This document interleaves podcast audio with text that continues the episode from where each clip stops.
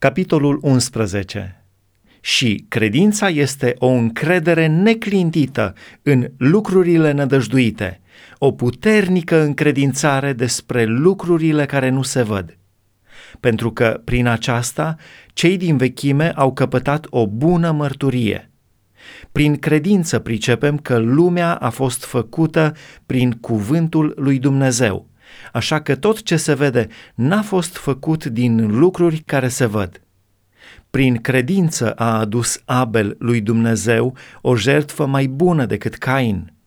Prin ea a căpătat el mărturia că este neprihănit, căci Dumnezeu a primit darurile lui. Și prin ea vorbește el încă, măcar că este mort. Prin credință a fost mutat Enoch de pe pământ ca să nu vadă moartea și n-a mai fost găsit pentru că Dumnezeu îl mutase. Căci înainte de mutarea lui primise mărturia că este plăcut lui Dumnezeu. Și fără credință este cu neputință să fim plăcuți lui.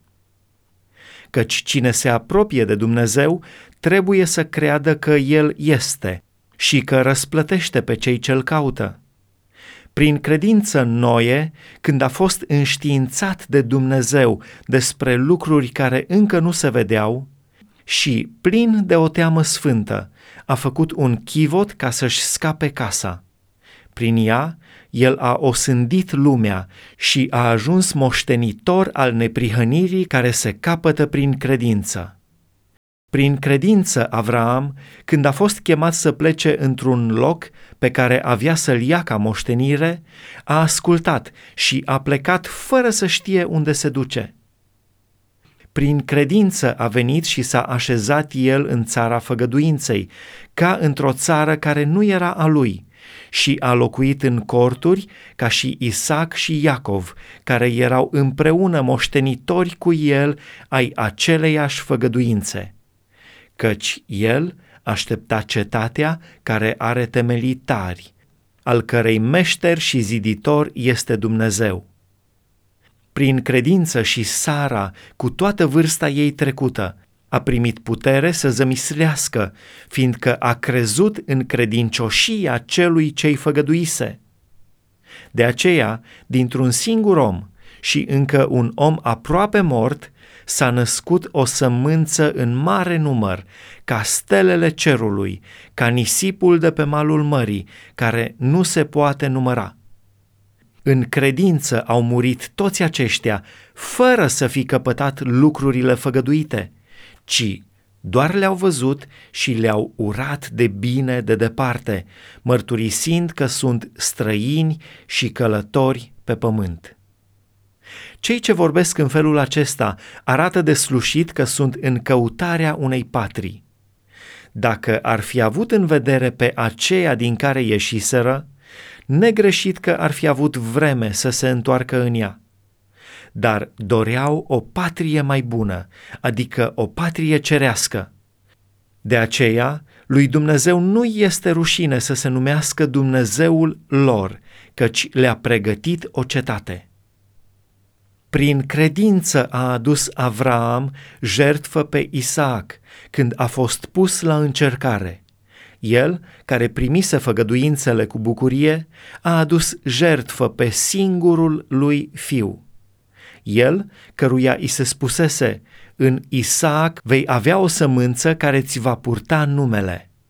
Căci se gândea că Dumnezeu poate să învieze chiar și din morți.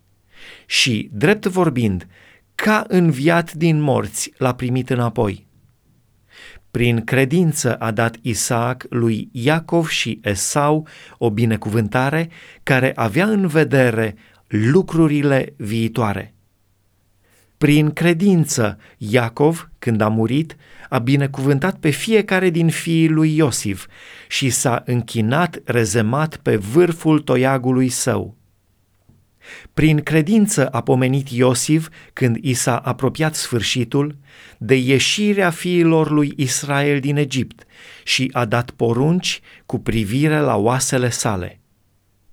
Prin credință a fost ascuns Moise trei luni de părinții lui când s-a născut, pentru că vedeau că era frumos copilul și nu s-au lăsat înspăimântați de porunca împăratului. Prin credință, Moise, când s-a făcut mare, n-a vrut să fie numit fiul fiicei lui Faraon, ci a vrut mai bine să sufere împreună cu poporul lui Dumnezeu decât să se bucure de plăcerile de o clipă ale păcatului. El socotea ocara lui Hristos ca o mai mare bogăție decât comorile Egiptului, pentru că avea ochii pironiți spre răsplătire. Prin credință a părăsit el Egiptul, fără să se teamă de mânia împăratului, pentru că a rămas neclintit, ca și cum ar fi văzut pe cel ce este nevăzut. Prin credință a prăznuit el Paștele și a făcut stropirea sângelui, pentru ca nimicitorul celor întâi născuți să nu se atingă de ei. Prin credință au trecut ei Marea Roșie ca pe uscat, pe când egiptenii, care au încercat să o treacă, au fost înghițiți. Prin credință au căzut zidurile Ierihonului, după ce au fost ocolite șapte zile. Prin credință n-a pierit curva Rahav împreună cu cei răzvrătiți, pentru că găzduise iscoadele cu bunăvoință. Și ce voi mai zice?